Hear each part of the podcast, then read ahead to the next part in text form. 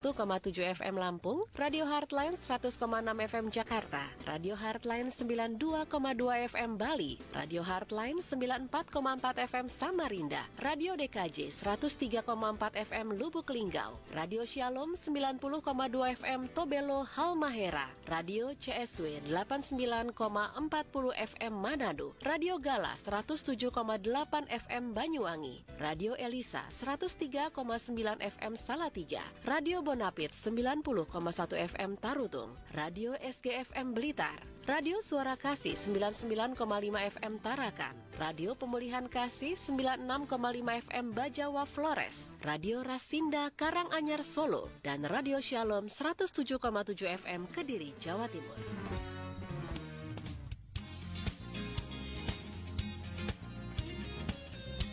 Pendengar LPPL Indonesia dan Headline Radio Network, saatnya kita ikuti live talk show Nasional ISMI Kemendagri Goes to Campus. Acara ini terselenggara atas sinergi program bersama Kementerian Dalam Negeri, Yayasan Bentang Merah Putih, Yayasan Pandu Pemimpin Cinta Bangsa karena Bahasa Cinta, Tanda Seru.id, Headline Radio Network, dan Persatuan Radio TV Publik Daerah seluruh Indonesia. Indonesia Persada ID untuk menyiarkan baik.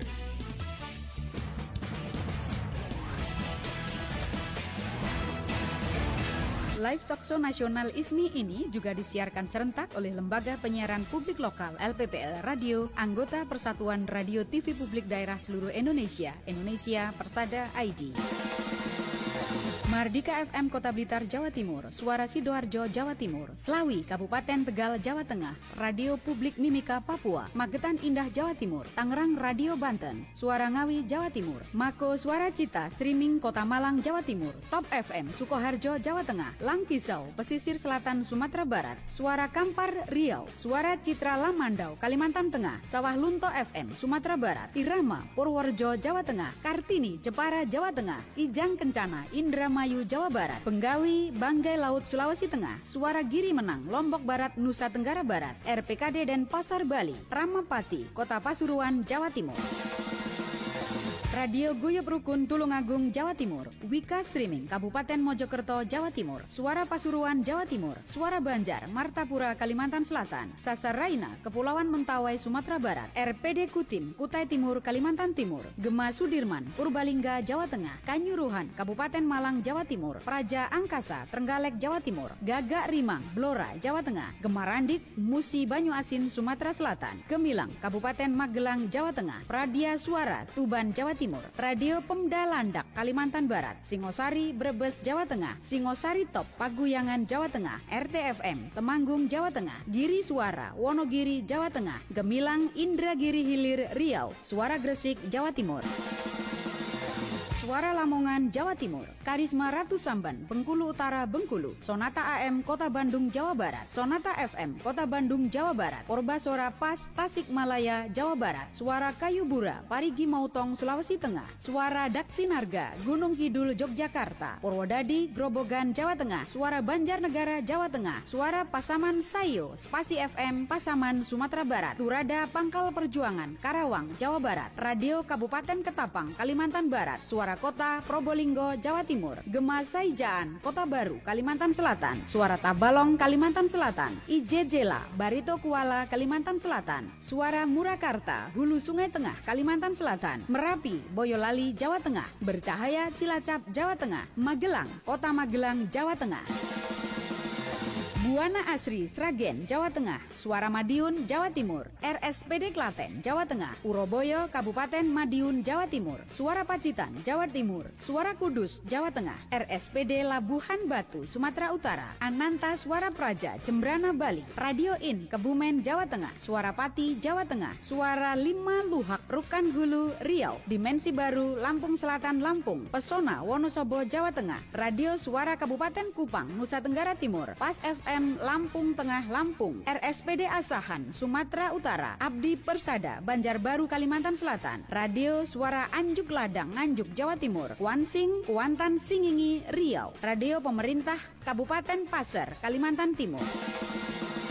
Batara, Barito Utara, Kalimantan Tengah, Suara Bangkalan, Madura, Jawa Timur, Suara Kota, Mataram, Nusa Tenggara Barat, Malawapati, Bojonegoro, Jawa Timur, Citra Bahari, Rembang, Jawa Tengah, Radio Kota Batik, Kota Pekalongan, Jawa Tengah, Sebayu, Kota Tegal, Jawa Tengah, Persada, Kabupaten Blitar, Jawa Timur, Suara Indragiri, Swai FM, Indragiri Hulu, Riau, Barometer, Kota Kediri, Jawa Timur, Tuntung Pandang, Tanah Laut, Kalimantan Selatan, Saruga, Solok Selatan, Sumatera Barat, Suara Gaya Gayo, Gayo Luas, Nangro Aceh, Darussalam, Radio Citra Lestari, Kabupaten Sukabumi, Jawa Barat, Deli Serdang Berseri, Deli Serdang, Sumatera Utara, Blambangan, Banyuwangi, Jawa Timur, RSPD Soe, Timur Tengah Selatan, Nusa Tenggara Timur, In Radio, Pangkal Pinang, Kepulauan Bangka Belitung, Lansek Mani, Sijunjung, Sumatera Barat, Suara Jombang, Jawa Timur, Gelora, Gianyar, Bali, Suara Sika, Nusa Tenggara Timur, Bumi Sumohai, Yahukimo, Papua, Junjung Besau, Bangka Selatan, Kepulauan Bangka Belitung.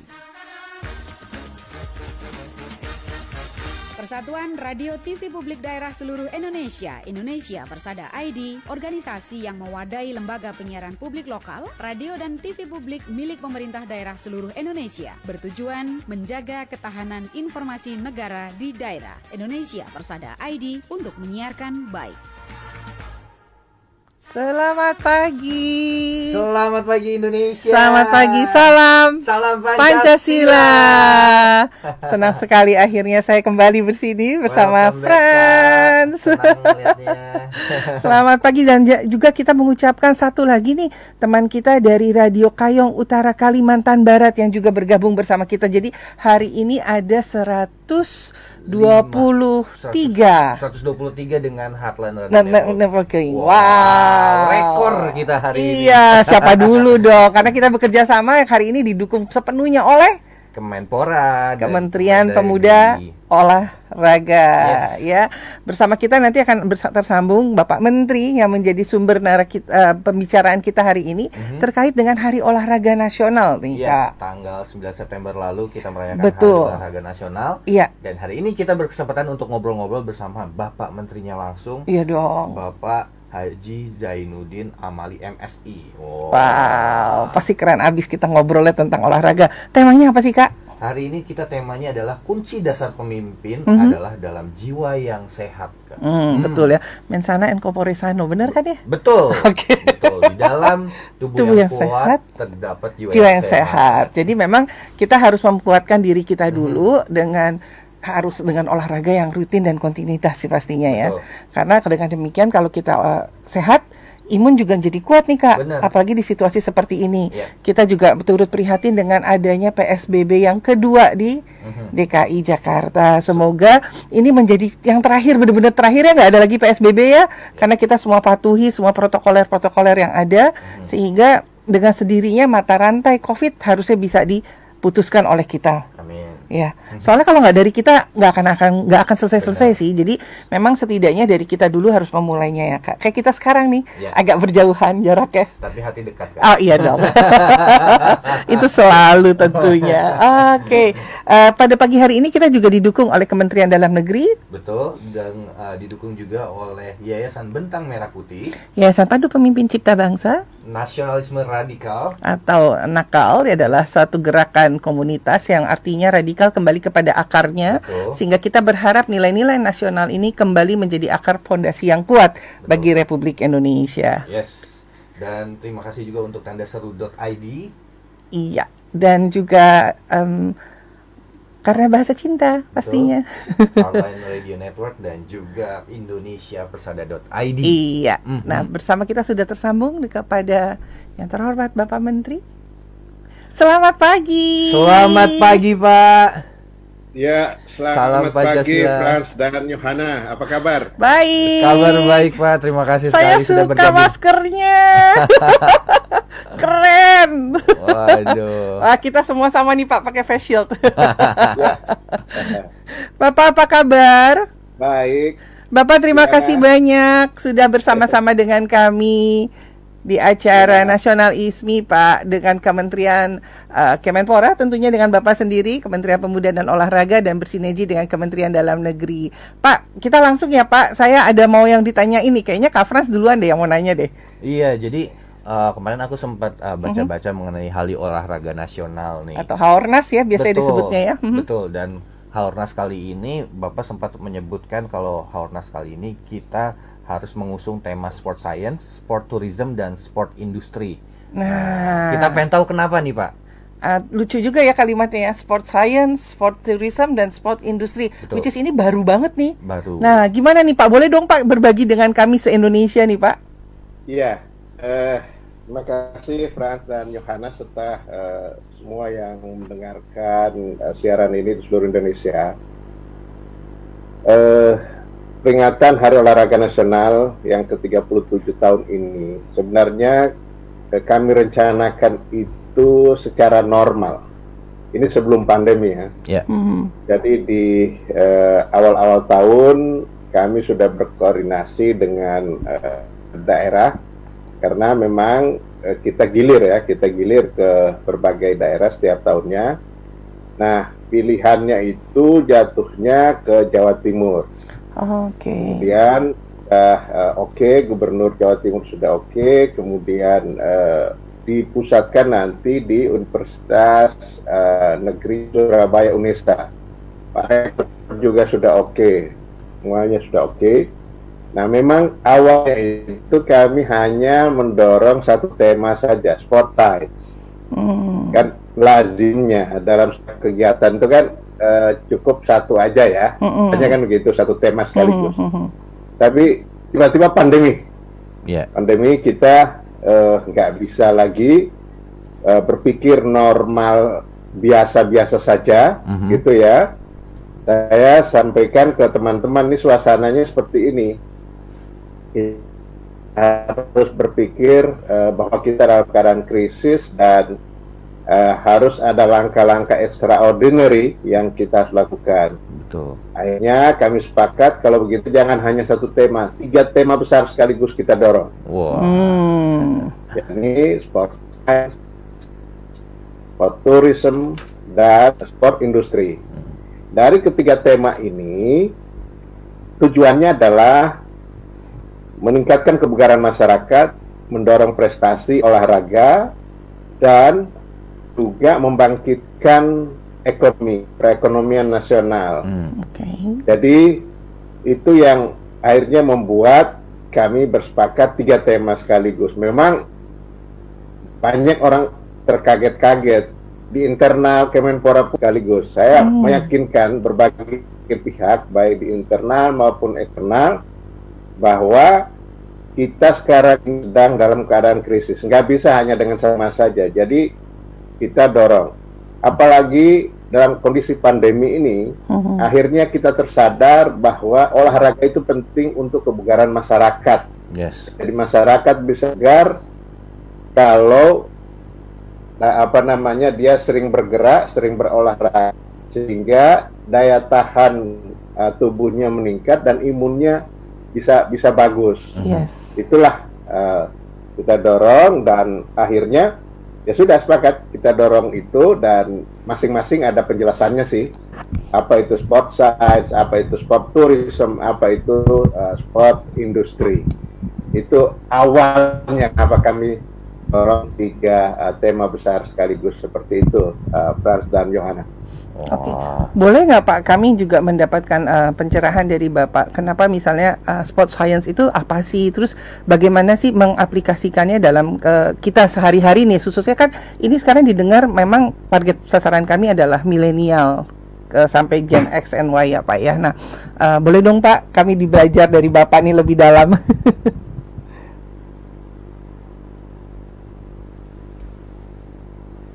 Uh, bisa diterimakah suara kami, Pak? Dari mana nih? Dari kita. Oke. Okay.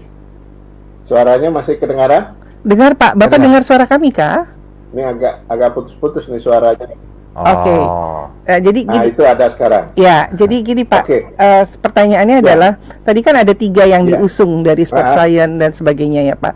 Boleh dong kami diberikan pencerahan apa sih yang diharapkan sebetulnya dari ketiga poin ini kepada kami gitu. Kalau science tuh mesti ngapain misalnya nih adik-adik kita atau teman-teman kita, sahabat kita di Indonesia dan sebagainya. Apalagi dengan kaitannya dengan turis ya Pak. Ini bagaimana nih Pak? Ya. Oke.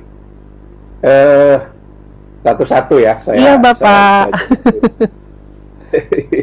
Memang ini agak panjang karena ini tiga tema sekaligus, berarti saya jelasin satu-satu. Eh, pertama tentang sport science.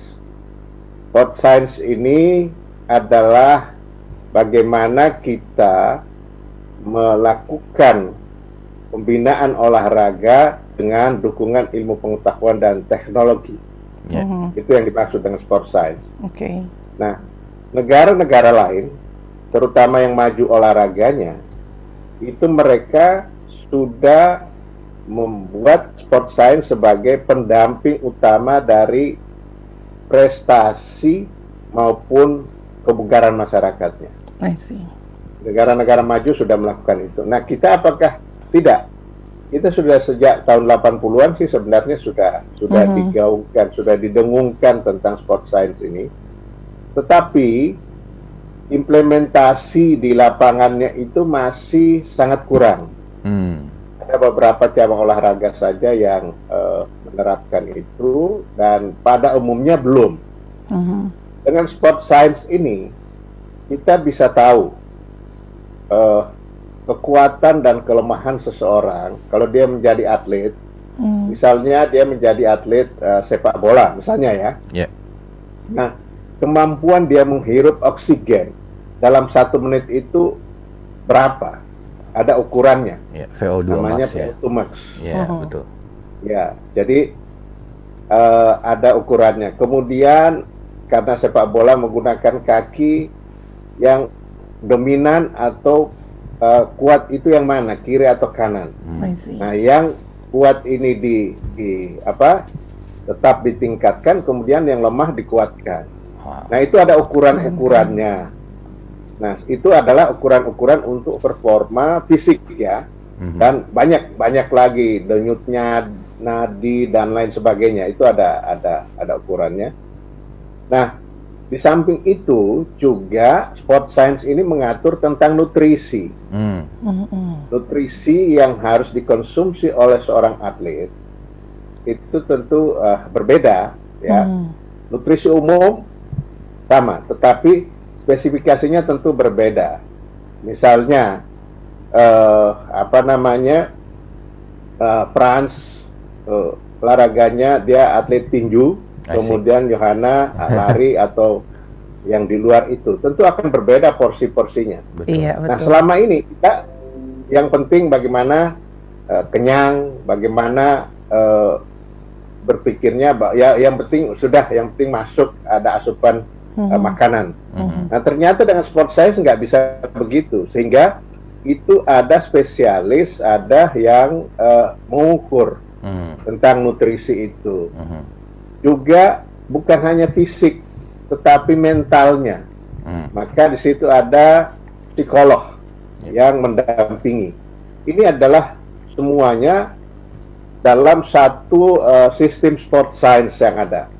Mhm. Nah, itu adanya di mana? Sekarang ada di beberapa laboratorium perguruan tinggi, khususnya yang ada di perguruan tinggi perguruan tinggi keolahragaan kita ya. Hmm. Nah ini uh, kita mau pada Ornas ini untuk Mhm. kita dorong bahwa tanpa sport science prestasi olahraga kita tidak akan maju. Hmm. Nah, kami membangun kesadaran itu, uh, Franz, Johanna. Jadi Yes. kita bangun supaya semua aware terhadap but- uh, kebutuhan sport science ini.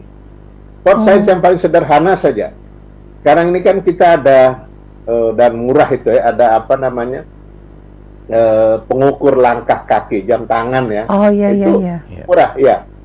Eh, murah saja. Eh, sehari itu berapa?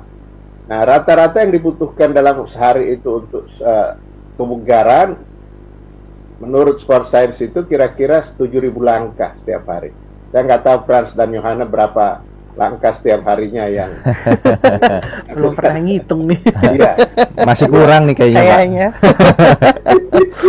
Mesti banyak jalan nih kita. apa namanya kenyataannya Iya. rata-rata orang Indonesia itu setengahnya Hmm. rata-rata kan? ya tentu Termasuk saya tuh. Pak. Hanya 3.500 langkah per hari Hmm. berarti kan jauh dari bugar Ya. itulah sebabnya eh, kenapa juga banyak eh, sakit dan lain sebagainya ya karena tubuhnya Wow. tidak tidak bugar Hmm. tidak sehat nah hal-hal seperti ini itu akan dipandu oleh sport science Hmm. apalagi kalau dia atlet yang berprestasi tadi yang saya sampaikan Mhm. segala ukuran-ukuran tentang kemampuan fisik, tentang uh, psikis, tentang mental, tentang asupan apa namanya nutrisinya itu semua diukur oleh uh, sport science. Ya. Jadi sehingga orang tidak apa namanya berpikir lagi. Seorang atlet pokoknya dia kerjanya latihan yang sudah nggak kalau dia kurang apanya misalnya ah, sudah ada dokter yang bisa meningkatkan itu atau sudah misalnya secara fisik dia nggak ada masalah semuanya Mhm. oke tetapi kenapa orang ini ber apa eh, menurun prestasinya misalnya Mhm. di situ masuk psikolog dia Hmm. akan lihat ini ada masalah apa mungkin saja bisa masalah keluarga bisa masalahnya Hmm. dengan pacarnya dengan gurunya dengan Ya. segala Hmm, macam hmm. itu itu sport science akan akan eh, menemukan menemukan cara untuk merecovery supaya dia bisa eh, normal kembali sebagaimana prestasi yang yang dia sudah torehkan sebelumnya. Jadi ukuran-ukuran. Jadi sport science itu adalah ukuran-ukuran bagi peningkatan secara fisik maupun non fisik.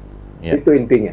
Wow. Dan apa namanya eh, kita itu belum akan eh, saya mendapatkan informasi di Jepang misalnya Mhm. untuk sport science sendiri ini itu sudah ada arealnya Hmm. dan masyarakat maupun eh, atlet yang memang eh, sudah di jalur prestasi bisa menggunakan itu.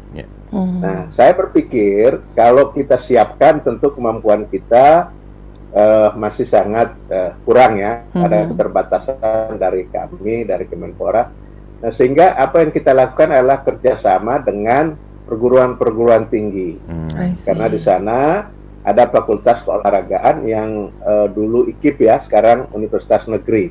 Iya. Kalau di Jakarta ini UNJ, UNJ. Universitas Negeri Jakarta. Nah, kita tinggal kolaborasi saja. I see. Itu kira-kira tentang sport science secara gambaran secara umum ya.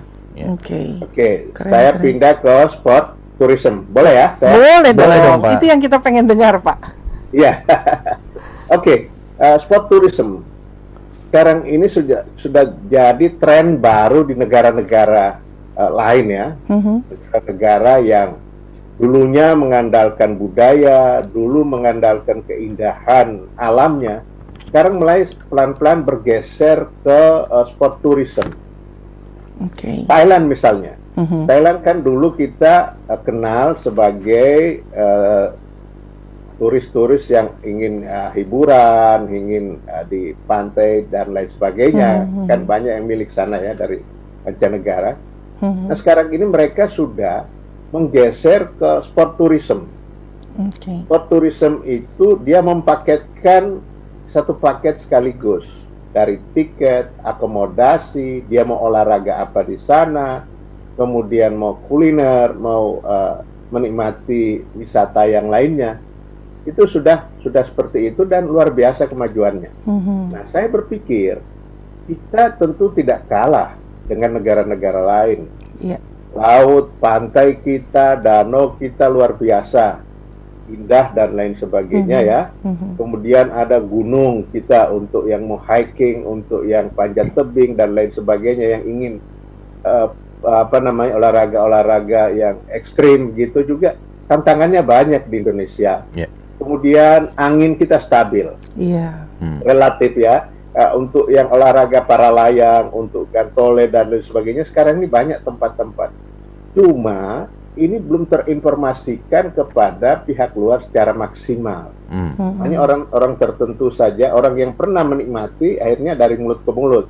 Nah, Mhm. kita harus menginformasikan ini secara masif keluar, Mhm. tetapi kesiapan kita harus benar-benar Ya. harus benar-benar infrastruktur kita persiapkan, kemudian masyarakatnya harus kita edukasi. Mhm. Tahun depan kita akan menjadi tuan rumah MotoGP Hmm. di Mandalika, Betul. Mandalika Hmm. NTB ya. Hmm. Ini satu kesempatan yang luar biasa. Saya mendengarkan dari pengelola MotoGP, kalau sirkuitnya itu jadi, maka sirkuit Mandalika adalah sirkuit terindah di dunia. Wow. Karena apa? Karena itu sirkuit men- mengelilingi eh, laut Hmm. yang ada di, di, di Mandalika itu, dan ini akan ya seperti MotoGP MotoGP yang sekarang sedang sedang jalan ya kan kita hanya bisa nonton di di, di televisi Mhm. itu ha- kira-kira sekitar 140 sampai 150 negara yang akan meliput itu menyiarkan secara langsung MotoGP. Ya. Kemudian juga turis yang akan datang Betul. yang akan Mhm. menyaksikan langsung uh, apa namanya pembalap-pembalap jagoannya dan lain sebagainya. Kan kita bisa lihat sebelum uh, pandemi ini, sebelum uh, pertandingan tanpa penonton, betapa besarnya animo baik MotoGP maupun uh, Formula One dan lain sebagainya. Nah ini Mhm. adalah uh, objek-objek untuk sport tourism yang harus kita kemas dengan baik, kita persiapkan infrastrukturnya, kita edukasi masyarakatnya, jangan sampai kita siapkan semua orang datang ke sini, kemudian dia mengeluh Betul. kecopetan, Iya. Iya. dia mengeluh tidak uh, ma- menikmati hospi- hospitality Hospitality. yang yang baik. Mhm. Nah ini satu satu ini satu paket, satu paket yang harus di, di, di, dipersiapkan betul. Itulah Mhm, sebabnya kami mendorong sport tourism ini untuk kita kembangkan karena negara-negara lain yang Iya. tempatnya, alamnya, kemudian eh, lokasi-lokasi sport tourism itu kurang saja mereka luar biasa sekarang pengembangannya. Apakah kita tidak ada sekarang? Sudah ada, sudah ada beberapa. mhm. Misalnya untuk eh, sepeda ya, olahraga sepeda itu ada eh, Tour de Singkarak, kalau Iya. tahu ya. Itu awalnya itu memang cuma di, di lingkaran apa namanya eh, Singkarak itu satu eh, tempat di Sumatera Barat. Sekarang saya mendengar sudah bahkan di beberapa eh, kabupaten dan kota di provinsi lain juga sudah di, eh, diikuti itu eh, sudah mirip-mirip dan itu sudah masuk dalam agenda sudah mirip-mirip eh, Tour de France yang ada di di di Paris di Prancis Mhm, sana mhm, mhm. itu. Kemudian ada Tour de Ijen yang ada di Iya, iya. eh, Banyuwangi. Kemudian untuk lari misalnya, ini saya berikan contoh-contoh saja. Sebenarnya banyak eventnya. Iya. Itu eh, Borobudur Marathon. Yes. I see. Itu luar biasa. Mhm. Penggemarnya dari berbagai eh, negara yang datang. Kemudian yang di Jakarta sendiri yang eh, setiap tahun dikerjakan di Kota Tua ada eh, Heritage Marathon Hmm. dan eh, triathlon segala macam. Bahkan ada sekarang yang sedang menggagas ya Mhm. itu eh, apa namanya gabungan dari berbagai olahraga yang yang bisa secara grup. Saya mendengarkan, saya mendapatkan informasi Mhm. misalnya digabungnya antara olahraga yang eh, prestasi sama olahraga tradisional, misalnya antara golf, main layangan, kemudian lari, ya Mhm. eh, bersepeda itu digabung sekaligus tapi tim Mhm. itu. Jadi eh, banyak banyak sebenarnya objek-objek wisata olahraga kita sport tourism, tetapi belum te- tergarap dengan baik dan belum di package dengan baik. Iya. Sekarang tentang sport industri. Sport industri olahraga sekarang ini sudah tidak bisa dipisahkan lagi dengan industri. Olahraga apa pun itu. Betul. baik olahraga apa? Baik eh, industri barang misalnya produk-produk eh, peralatan-peralatan olahraga jersey eh, sepatu bola eh, sepeda sekarang ini yang lagi tren dan sebagainya. Dan juga tidak kalah penting adalah industri jasa atau pengelola-pengelola eh, event-event olahraga, IO-IO olahraga, Mhm. kita itu masih sangat kurang. Oke. Saat Asian Games kemarin, kita masih dibantu banyak dari luar untuk eh, opening dan eh, closing ceremony-nya. Iya. Nah, saya ingin kita lebih menggarap ini. Masih banyak stakeholder olahraga kita yang menggunakan produk-produk dari luar negeri. Bisa saja mereka belum terinformasikan tentang hasil-hasil eh, apa namanya eh, produk-produk olahraga kita, atau bisa jadi mereka sudah tahu tapi belum tersertifikasi secara internasional. Dalam setiap peralatan olahraga itu ha- harus mendapat sertifikasi dari induk organisasi internasionalnya. Itu itu nggak bisa sembarang. Mhm. Nah kita pernah punya sejarah. Saya lupa Piala Dunia tahun berapa. Itu bola yang dipakai itu dari buatannya Sukabumi. Iya, Iya, iya, betul. iya, betul. Tapi setelah itu kita ngacet. Sekarang Mhm. yang terdengar meja meja untuk tenis meja itu sudah disertifikasi, kemudian yang lain-lain. Masa sih sekarang untuk olahraga rakyat, olahraga masyarakat misalnya katapel ya, tahu Mm-mm. Frans ya? tahu, tahu, tahu. Ah, Oke, itu masih masih import loh, masih Sedih import. sekali. Ini kan harusnya bisa diisi dengan pasar Betul. dalam negeri. Iya. Misalnya untuk olahraga menembak, eh, Hmm. munisinya atau yang eh, Hmm. peluru yang kecil-kecil itu masih import juga. Padahal kita Hmm. punya pindad ya yang Hmm. bisa memproduk itu. Nah ini eh, kita sinergikan semuanya, makanya pada tanggal 4 September yang lalu Mhm. sebelum eh, puncak tanggal 9 saya menandatangan MOU dengan Menteri Perindustrian dan Menteri eh, Pariwisata dan Ekonomi Kreatif itu untuk eh, sport tourism dan sport industrinya. Kemudian nanti setelah ini kita sedang rancang eh, MOU dengan Kementerian Pendidikan dan Kebudayaan dan Kementerian eh, Riset dan Mhm. Teknologi untuk eh, sport science tadi. Jadi memang eh, pekerjaan kita besar betul. dan kalau ini jadi akan luar biasa dampak terhadap prestasi olahraga kita dan Hmm. dampak terhadap perkembangan ekonomi nasional khususnya yang terkait dengan sektor keolahragaan. Itu Wow. kira-kira. Wah, Keren. sangat menyeluruh sekali ya. Benar satu paket. Tapi saya harus saya Pak beneran terima kasih Pak dan bangga sekali eh, dengan program-program yang sudah Bapak paparkan ini. Hmm. Eh, berarti kita sekarang harus sering berdua berjalan. Berjalan. Karena kita masih kurang jalannya. masih 3.500. Di bawah 3000. Waduh. Jadi kita harus sering-sering jalan kita ya. Benar, benar, benar. Berdua. Berdua. Jalan jalan dua Jalan kagak jadian. maksudnya. Apa kita sekali-sekali dengan Bapak Menteri jalan sama-sama ya? Wah, boleh banget, senang banget. Minimal saya bisa selfie sama Bapak Menteri, Pak. Kita juga udah tadi. boleh, boleh. Nah, Cara terus satu lagi. sederhana, Yohana. Ya, terus satu lagi nih Pak, saya juga bangga sekali dengan industri tadi yang Bapak sampaikan. Benar Pak, Eh, saya ingat satu satu tempat di mana eh, pengrajinnya adalah satu kota itu membuat satu daerah itu membuat eh, ini apa kok bulu eh, Iya, kok iya, koknya iya, badminton Shuttlecock, kok. iya. Nah, jadi memang sebetulnya dalam pandemik ini kita bisa lebih berkarya untuk industri untuk olahraga khususnya ya Pak ya. Ada banyak Ya, peluang yang betul. bisa Peluangnya luar biasa ini sebetulnya ya Pak ya. Ya, sangat besar. Peluang pasarnya luar biasa. Hmm. Cuma kita belum manfaatkan secara maksimal, baik untuk sport tourism maupun uh, sport industrinya. Wow. Itu yang kita Nah, belum, Dan kesempatan kali ini kita didengarkan dari Aceh sampai Papua nih Pak. Jadi kita juga bisa menggerakkan setiap daerah untuk berkontribusi industri dalam olahraga Ya. dan juga mempersiapkan turisme mereka masing-masing.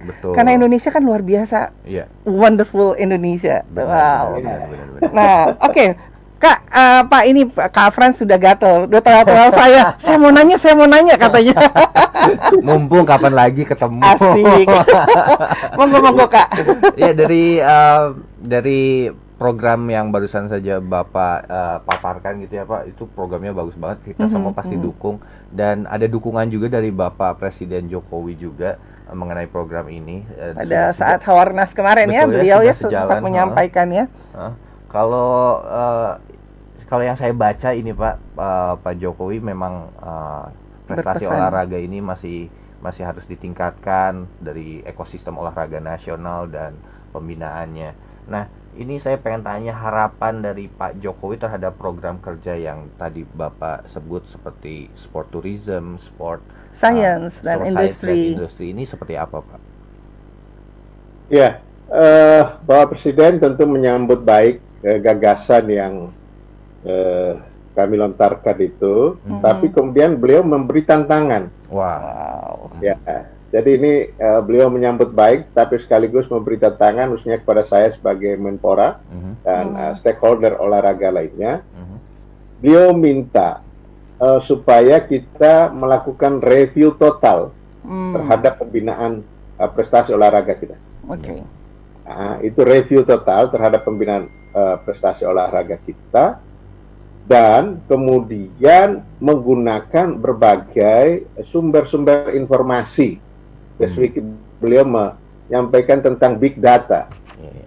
Big data ini bisa di, di, di, di apa namanya digunakan. Misalnya kita butuh uh, pemain basket hmm. yang sekarang ini rata-rata ya kira-kira 190 sampai 200 uh, cm ya, hmm. sekitar segitulah hmm. sekarang ini. Uh, nah, tanpa data yang pasti. Kita nggak tahu ada yang tingginya 2 meter di Papua sana, di NTT, di hmm. mana gitu ya. Nah, beberapa uh, informasi yang lalu dari teman-teman yang mengembangkan uh, eh, IB, uh, eh, apa DBL ya, Development uh, Basket League ya anak-anak SMA itu mereka sampaikan satu saat begitu putaran di BL, mereka menemukan orang yang tingginya sekitar 2 meter di Papua sana. Hmm. Tapi ini belum tergarap dengan baik, sehingga begitu dia masuk, dia agak terlambat harusnya sejak dia usia-usia uh, apa namanya SMP misalnya begitu ya, hmm kelas 7 sekarang dia sudah mulai di di dilatih, dipersiapkan uh, untuk uh, berbagai uh, apa peningkatan fisiknya dan lain sebagainya, tetapi dia ketemunya sudah SMA. Tentu tetap masih ada harapan, tetapi waktunya kita sudah pendek untuk memoles dan lain sebagainya. Hmm. Nah, itu Pak Presiden memberi arahan untuk pergunakan data, big data. Nah, kita kerjasama dengan uh, Telkom ya, karena kan mereka punya data ya, punya big data, misalnya hmm. uh, memantau. Kita sedang mantau France. France ini uh, secara fisik seperti apa, kemudian kegemarannya apa, dan hmm. apalagi sekarang uh, apa sosial medianya seperti apa, dia sering berkomunikasi dengan siapa, itu bisa hmm. bisa bisa dipantau dengan big data itu. Nah itu yang arahan Pak Presiden. Kemudian tentang mereview lagi tentang pembinaan. Hmm. Uh, beliau sampaikan bahwa kita ini sekarang punya 267 juta yeah. penduduk. Masa yeah. sih nyari beberapa orang saja untuk setiap cabur kita nggak bisa dapat. Ya. Artinya kata beliau kalau itu nggak bisa dapat, berarti manajemen pengelolaan pembinaan yang salah. Mm-hmm.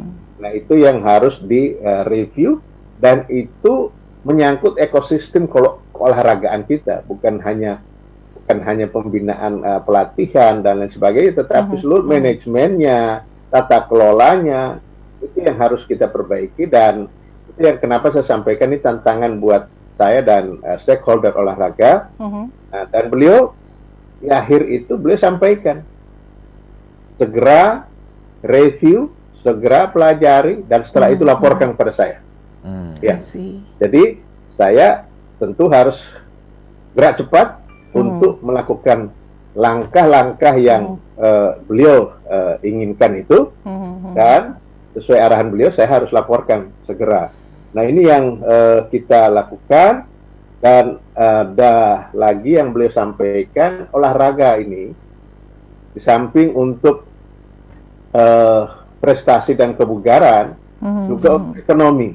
Yeah. Beliau bahkan menyampaikan setelah pandemi ini uh, berangsur-angsur kita uh, berkurang bahkan uh, pulih kita recovery, maka beliau perkirakan sport tourism akan menjadi pilihan orang. Orang yang uh, selama ini misalnya terkurung di rumahnya, nggak bisa hmm. ke mana-mana, pasti dia akan uh, jalan dan yang paling enak itu adalah jalan sambil olahraga. Sekarang uh, bisa dilihat bagaimana goes yes. di mana-mana. Hmm. luar Hmm. biasa sepeda ini kan Mhm. luar biasa bahkan saya dengar saking ininya eh, bengkel sepeda itu antrinya lama untuk memperbaiki dan Memproduksi. harganya sudah ada yang seharga Iya, mobil sekarang ini. Betul, betul. Oh, Iya, Mm-mm. iya. Jadi eh, dan ada produk-produk kita dari eh, Jawa Barat, dari eh, Bandung ya khususnya, Iya. Mhm. lakunya laku luar biasa, laku keras gitu ya. Mhm. Mhm. Nah, ini hal-hal yang menjadi eh, pesan Bapak Presiden untuk coba kita tata ulang tentang ekosistem ini, kemudian review tentang pembinaannya dan pergunakan eh, data-data, informasi. Jadi Hmm. jangan asal nebak, oh di sana ada, oh di sini ada. Ini tidak. Nah, maka eh, itu kita harus kerjasama dengan yang punya data. Hmm. dalam hal ini Telkom ya, kita akan Mhm. kerjasama dengan eh, Telkom. Ya. Itu kira-kira untuk menjawab ininya Pak Presiden. I see. Iya. Wow. Terima keren, kasih. Keren sekali ya. Senang banget eh, kita eh, dengan perhatian dari Bapak Presiden dan juga Bapak Menteri ya terhadap Iya, iya. ke- semua kebutuhan keolahragaan Nah, di tapi Indonesia. kalau Mhm. cuman sebatas bapak-bapak beliau yang kita hormati lalu kita sendiri tidak memiliki kesadaran, Mhm. saya rasa programnya akan sia-sia. Makanya kita harus mendukung nih Benar. masyarakat Indonesia untuk semua yang sudah dipaparkan tadi oleh Pak Menteri ya Mhm. menjadi bagian terlibat. Kalau memang kita kayak saya sama kamu nih kurang Mhm. jalan, kita mulai jalan ya Iya. kan? Yang sederhana dulu aja. Benar. Nggak usah aneh-aneh muluk-muluk mau jalan Benar. lari dari kenyataan nggak perlu. Nggak perlu. Nggak perlu. Ini menarik juga kak kalau misalnya kita kembali ke tema kita di mana Mhm. kunci dasar pemimpin adalah jiwa yang sehat. Betul. Nah, kalau misalnya salah satu sisi positif dari pandemi ini adalah semua orang mulai memperhatikan kesehatan. Jadi semua orang mulai berolahraga. Mhm. Nah, ini kita mau tanya nih hubungan antara jiwa yang sehat dan menjadi pemimpin yang baik tuh apa ya, Pak ya? Nah, gimana Ah. nih Pak? Ya, eh, salah satu syarat untuk menjadi pemimpin yang baik adalah eh, kebugaran secara fisik. Betul. Yes. Mhm. Orang pintar, orang punya kecakapan intelektual yang luar biasa, Mhm. itu juga kita perlukan. Tetapi kalau tiap hari dia sakit-sakitan, dia nggak bugar, itu Benar. juga dia tidak produktif kan? Bapak ngomong gitu saya langsung tertawa terasa Pak. Menusuk hati saya Pak. Iya, jadi jadi jadi penting. Maka Pak Presiden menyampaikan olahraga ini bukan hanya untuk fisik saja, Mhm. tapi untuk penguatan karakter. Yes. Ya, oke. Di samping kebugaran secara fisik tadi, karakternya juga tertempa. Iya. Dibangun sportivitas, Hmm. dibangun kejujuran, Iya. dibangun kedisiplinan Hmm. dalam berolahraga itu. Iya. Jadi Hmm. unsur-unsur penting sebagai persyaratan buat seseorang untuk menjadi pemimpin. Yes. Makanya benar di dalam tubuh yang apa namanya yang kuat, uh, di dalam tubuh yang sehat ada Jiwa Eh, yang kuat. Kuat ya. jiwa yang kuat. Betul. Mensano in corpore sano itu. Ya. Jadi eh, ini sangat penting Mhm. buat pembangunan karakter kita. Oke. Dengan orang ditempah berolahraga, Mhm. khususnya yang prestasi ini ya saya Mhm. sampaikan, dia pasti sangat disiplin. Bangun jam 5, mulai latihan jam 6. Ya. Oke. Tidak mungkin dia latihan jam 6, dia bangunnya jam 7. Betul. Betul. Nah, itu itu itu itu kenapa Frans senyum-senyum? Soalnya saya juga masih kurang disiplin nih Pak kalau bangun pagi nih Pak. Iya. jadi jadi jadi gitu eh apa namanya? Kemudian sportivitas. Ini Mhm. paling penting. Betul Hmm. sekali. Namanya sport.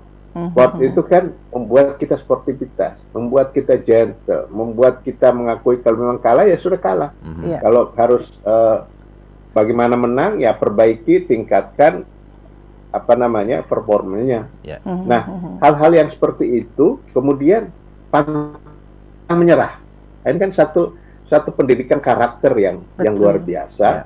Nah, untuk olahraga apa saja tentu ini sangat penting dan buat olahraga masyarakat juga eh, ini juga penting bukan hanya Mhm. olahraga prestasi.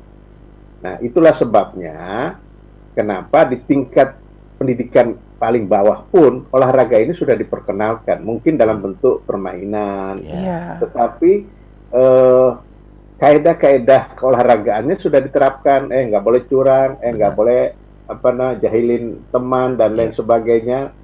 Sudah eh, berolahraga sambil eh, senang dan sebagainya.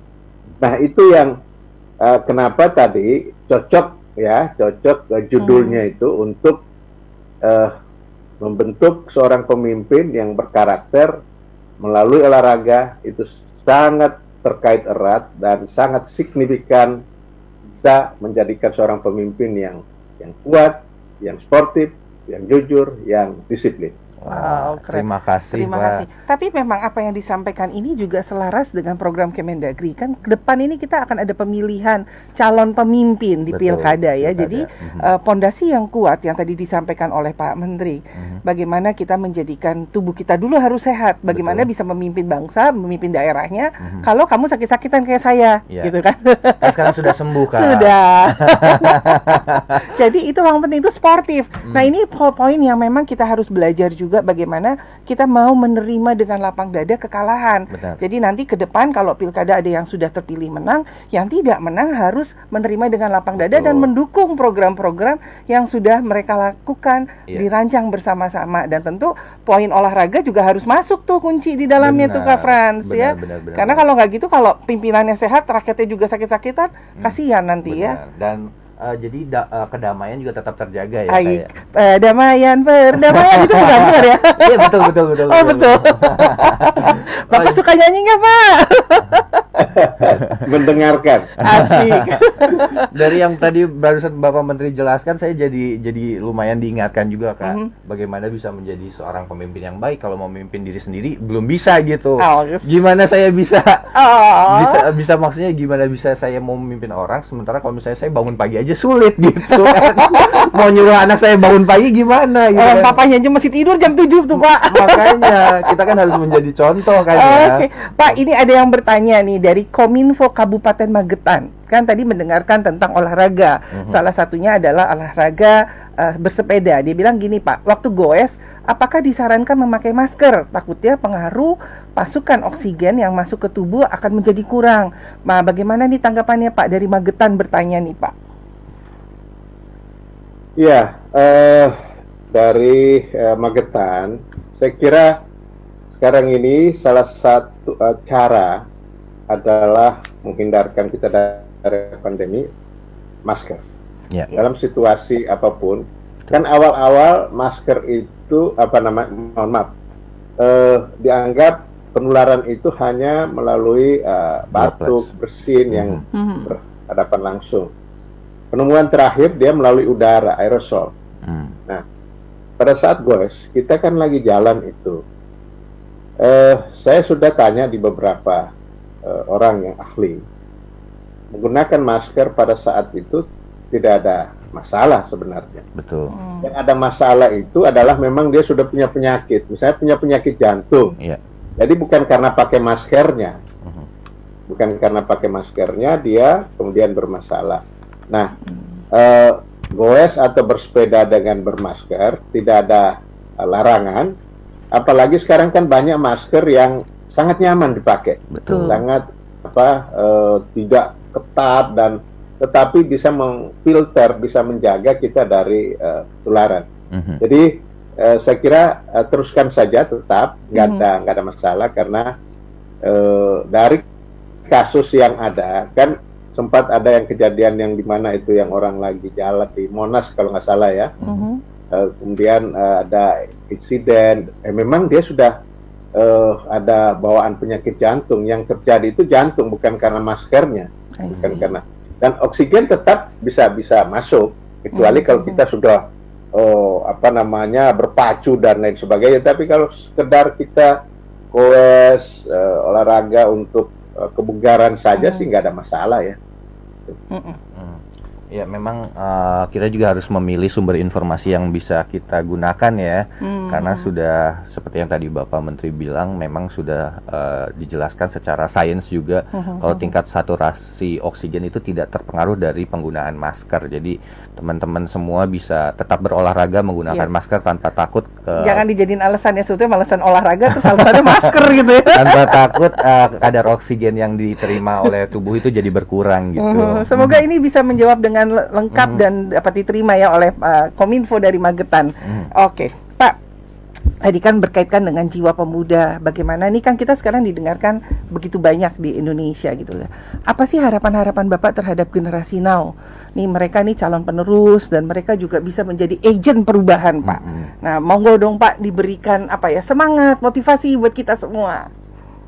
Ya, uh, anak-anak muda kita atau uh, milenial atau apa namanya yang sekarang ini sedang merasakan pandemi mm-hmm. yang biasanya nongkrong dengan teman yang biasanya nonton yang biasa harus ter apa di rumah ya. Yeah. Nah saya kira harapan saya yang pertama adalah ikuti protokol secara uh, kesehatan ini secara disiplin karena kalau Anda bandel, mm-hmm. tidak taat terhadap protokol itu, maka bisa jadi Anda pembawa virus virus itu ke mm-hmm. lingkungan, ke yeah. keluarganya. Yeah. Itu dari uh, situasi yang ada sekarang. Mm-hmm. Kemudian ada apa harapannya untuk mereka yang menjadi calon pemimpin ke depan? Anda persiapkan dengan baik diri Anda. Yes. Okay. Dan uh, seperti yang kami sudah obrolkan tadi, kesiapan itu juga harus ditunjang oleh kebugaran fisik yang baik. Betul. Ya, itu penting karena eh, mohon maaf rata-rata sebelum pandemi ini, kalau mm sekarang sih sudah terbalik. Anak-anak muda kita ini agak kurang bergerak. Iya. Mm. Ya, saya nggak berani bilang malas ya kurang lah kira-kira gitu. Agak sedikit sopan ya Pak.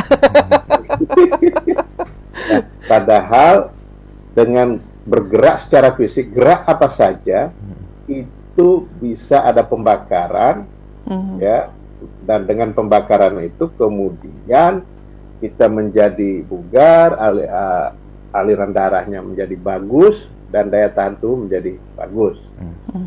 Gak boleh ada alasan bahwa saya nggak sempat olahraga, yeah. saya nggak sempat uh, bergerak, nggak sempat ke gym, nggak sempat nah sekarang gym tutup ya, yeah. nggak sempat uh, jalan-jalan di komplek, nggak sempat bersepeda, nggak bisa. Mm. Bergerak itu kapan saja, di mana saja bisa. Mm -hmm. Nah, ini sekaligus uh, tadi karena sudah jujur mengakui sederhana kurang gerak. Nah, saya ada tips yang paling sederhana ya. Wah. Jadi, kalau kamu nggak laksanakan, siap memang ini ini ini memang nggak mau gitu loh.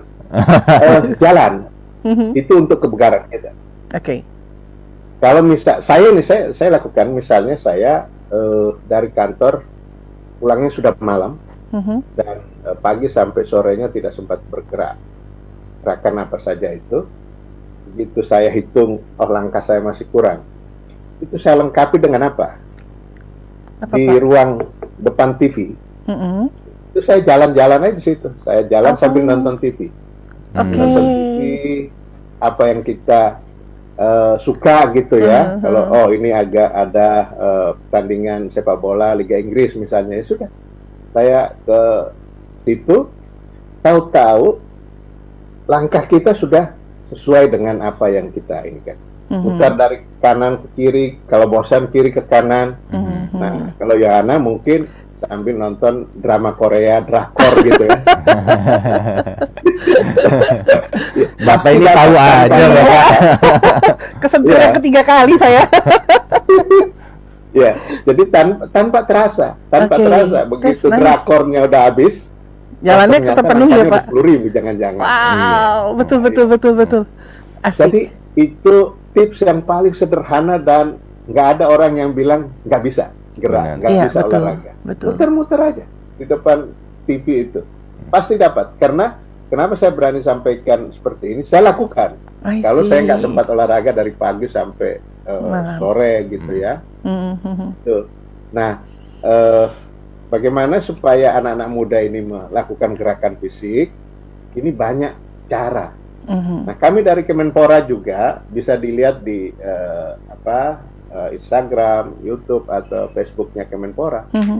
Selama eh, WFH, Mhm. semua kan orang bekerja dari rumah, sekolah dari rumah, beribadah di rumah. Iya betul. Itu akhirnya kami memproduksi tutorial untuk eh, senam, Mhm. Mhm. stay at home ada bahkan kita perlombakan itu. I see. Wah. Nah, pesertanya dari dalam dan luar negeri orang-orang Indonesia yang di Ada di luar. ya jadi eh, perorangan maupun eh, keluarga Hmm. Itu bisa oh, enak ininya sudah senam dapat hadiah lagi Wah. Wah. tapi ininya sudah bahkan kami membuat tutorial untuk lansia Hmm. That's nice. Kemenpora juga memproduk itu untuk anak-anak yang masih di bawah atau yang eh, olahraga-olahraga ekstrim dan lain sebagainya. Pokoknya kita beri tutorial-tutorial supaya orang mau bergerak. Iya. Jadi nggak ada alasan saya nggak bisa olahraga karena nggak bisa keluar, nggak bisa apa. Di rumah pun bisa. Betul. Siap. Tuh. Kalau misalnya Siap. nggak mau jalan di depan TV kak, bisa sambil goyang kak. Mau mere kan? Ke kanan, ke, kanan. Ke kiri. Ah, ya benar. Wah itu Kamu happy mau banget. kasih apa? Mau mereh? Mau ngasih? Ya, mau mere ya itu Itu bahasa ya? Sunda. Wah keren keren. Terima kasih loh Pak tipsnya. Saya Ya. juga jadi teringat dengan apa yang Bapak sampaikan. Sebetulnya nilai nasionalis itu juga kita bisa gerakan dari olahraga tradisional. Hmm. Dan olahraga bagi anak-anak kita, adik-adik kita yang masih kecil juga banyak tuh. Saya ingat banget waktu kecil, misalnya kita lompat tali karet. Itu kan sederhana doang, cuman karet ya. Ya. Tapi kita olahraga eh, loncat, Benar. terus keseimbangan badan. Ya. Jadi sebetulnya memang nilai-nilai olahraga ini kontennya kaya loh kak. Benar. Ada gobak sodor, ada benteng-bentengan, Nah, itu juga kan bergerak tuh. Aku ingat juga tuh satu permainan waktu kecil eh, nggak tahu di kau mengalami tidak. Aha. Ada permainannya si kaya dan si miskin. Waduh. ini kacau deh. Saya orang kaya, saya orang kaya, saya minta anak lah itu jalan-jalan tuh lari-lari itu lucu Oh. deh. ya. Bapak tahu gak Pak apa permainannya itu Pak? Pak, itu jebakan, Pak. Itu pengen tahu angkatan berapa biasanya, Ah. Pak. Saya sih pura-pura nggak tahu. Padahal di angkatannya sama angkatan 45. Sekarang di YouTube bisa kok olahraga tahun 30-an juga bisa kita dapat. Tuh Iya. kan, asik. nah, jadi sebetulnya sumbernya udah banyak ya Pak. Iya. Tinggal kita bagaimana berkonsisten, disiplin dan menggerakkan ini menjadi satu gerakan eh, tidak hanya di rumah ya Pak, tapi menjadi gerakan nasional untuk mau tetap berolahraga menjadi eh, konsumsi kebutuhan sehari-hari seperti kita mengkonsumsi air minum. Benar. Iya Karena kan? kita harus sehat terlebih dahulu sekarang. tuh, Iya, ya. Mhm. apalagi kita sudah dipimpin oleh seorang menteri yang luar biasa bugar dan menjadi contoh Mhm. yang hebat. Tipsnya keren abis. Besok saya langsung saya lakukan pulang, Pak. Beneran, Pak. Nanti saya yang uh, mengawasi, Pak. Ya. saya yang lapor nanti. Dan kami juga siap untuk bersinergi ya. ya. Dari Yayasan Bentang Merah Putih, Yayasan Pandu Pemimpin Cita Bangsa Mhm. bergerak bersama-sama menguatkan kembali bersinergi dengan Kementerian Pemuda dan Olahraga untuk setiap kegiatannya, Pak. Mhm. Kami siap mendukung, Pak, seribu persen. Ya, terima kasih. Saya terima kasih banyak Bapak. Tidak terasa ya Pak, udah satu jam kita sama-sama ngobrol. Mhm. Ya, Sering-sering mampir, Pak. soalnya jadi nggak bosanin. Terima kasih banyak Bapak untuk semua arahan, semua masukan. Dan kami berharap Indonesia yang mendengarkan hari ini di 123 channel radio dan TV publik daerah bisa bersama-sama mengkampanyekan ini menjadi satu gerakan yang harus nasional, harus. Supaya PR-nya Pak Menteri ini kita sama-sama dukung menjadi bisa dapat tuh nanti tuh cabur-cabur di setiap daerah ya Pak ya. Ini PR kita Ya, semua betul. ya. PR kita semua ya. Hmm. Sekali lagi Bapak terima kasih banyak. Salam hormat dari kami. Ya, saya juga terima kasih ya, khususnya kepada Kemendagri yang Siap. sudah memfasilitasi ini, pada uh, Dirjen Polpum Pak Bahtiar. Siap. Terima kasih. Beliau Nanti- mengundang saya dan kita bisa bersinergi. Kemenpora terbuka ini untuk siapa saja yang ingin bekerja sama untuk biar bangsa ini di bidang mengundang saya dan kita bisa bersinergi. Kemenpora terbuka ini Siap, untuk Bapak. siapa saja yang ingin bekerja sama untuk biar bangsa ini di bidang mengundang saya dan kita bisa bersinergi. Kemenpora terbuka. Siap, Bapak. saja yang Oh, ingin baik. Sekali lagi kami juga mengucapkan terima kasih uh, bagi pihak-pihak yang sudah mendukung Nasional ISMI uh, dari Kemendagri dan juga Kementerian Kemenpora. Pora Kementerian Pemuda dan Olahraga. Betul, terus Yayasan Bentang Merah Putih, Yayasan Pandu Pemimpin Cinta Bangsa. Nasionalisme Radikal, Dan juga ada tanda seru.id, Hardline Radio Network, persada.id dan Karena Rumah Bahasa Bahasa Cinta. Love you. Terima kasih Bapak. Selamat pagi, selamat bertugas kembali. Salam Salam Pancasila. Pancasila.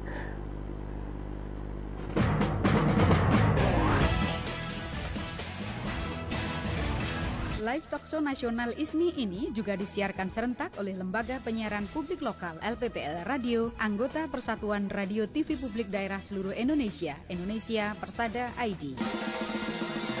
Mardika FM Kota Blitar, Jawa Timur, Suara Sidoarjo, Jawa Timur, Slawi, Kabupaten Tegal, Jawa Tengah, Radio Publik Mimika, Papua, Magetan Indah, Jawa Timur, Tangerang Radio Banten, Suara Ngawi, Jawa Timur, Mako Suara Cita, Streaming Kota Malang, Jawa Timur, Top FM, Sukoharjo, Jawa Tengah, Langkisau, Pesisir Selatan, Sumatera Barat, Suara Kampar, Riau, Suara Citra Lamandau, Kalimantan Tengah, Sawah Lunto FM, Sumatera Barat, Irama, Purworejo, Jawa Tengah, Kartini, Jepara, Jawa Tengah, Ijang Kencana, Indramayu, Jawa Barat, Benggawi, Banggai Laut, Sulawesi Tengah, Suara Giri Menang, Lombok Barat, Nusa Tenggara Barat, RPKD dan Pasar Bali, Ramapati, Kota Pasuruan, Jawa Timur.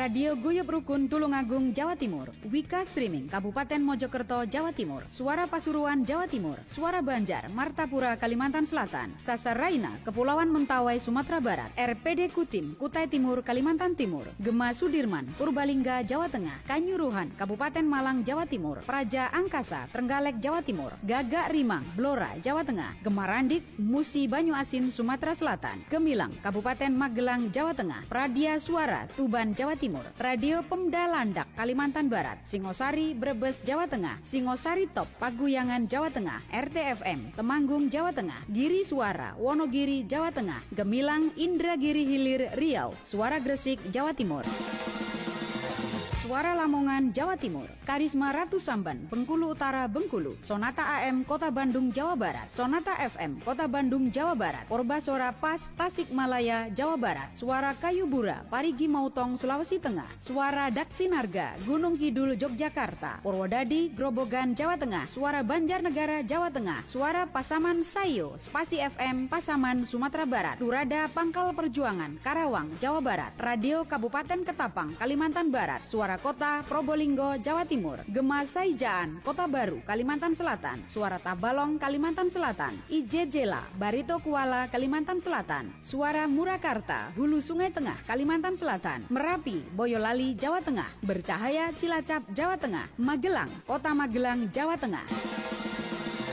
Buana Asri, Sragen, Jawa Tengah, Suara Madiun, Jawa Timur, RSPD Klaten, Jawa Tengah, Uroboyo, Kabupaten Madiun, Jawa Timur, Suara Pacitan, Jawa Timur, Suara Kudus, Jawa Tengah, RSPD Labuhan Batu, Sumatera Utara, Ananta Suara Praja, Jembrana Bali, Radio In, Kebumen, Jawa Tengah, Suara Pati, Jawa Tengah, Suara Lima Luhak, Rukan Hulu, Riau, Dimensi Baru, Lampung Selatan, Lampung, Pesona, Wonosobo, Jawa Tengah, Radio Suara Kabupaten Kupang, Nusa Tenggara Timur, Pas FM, Lampung Tengah, Lampung, RSPD Asahan, Sumatera Utara, Abdi Persada, Banjarbaru, Kalimantan Selatan, Radio Suara Anjuk Ladang, Nganjuk, Jawa Timur, Kuansing, Kuantan, Singingi, Riau, Radio Pemerintah Kabupaten Pasir, Kalimantan Timur.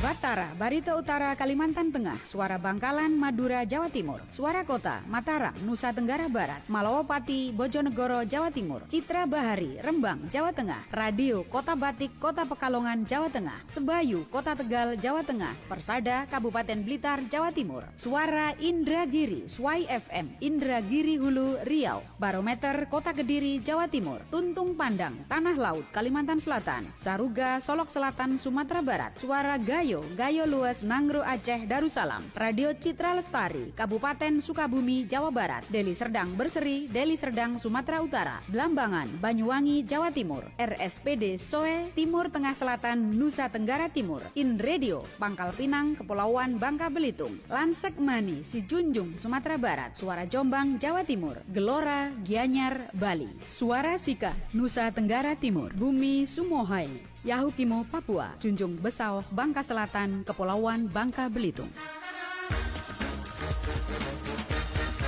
Persatuan Radio TV Publik Daerah Seluruh Indonesia, Indonesia Persada ID, organisasi yang mewadai lembaga penyiaran publik lokal, radio dan TV publik milik pemerintah daerah seluruh Indonesia, bertujuan menjaga ketahanan informasi negara di daerah Indonesia Persada ID untuk menyiarkan baik.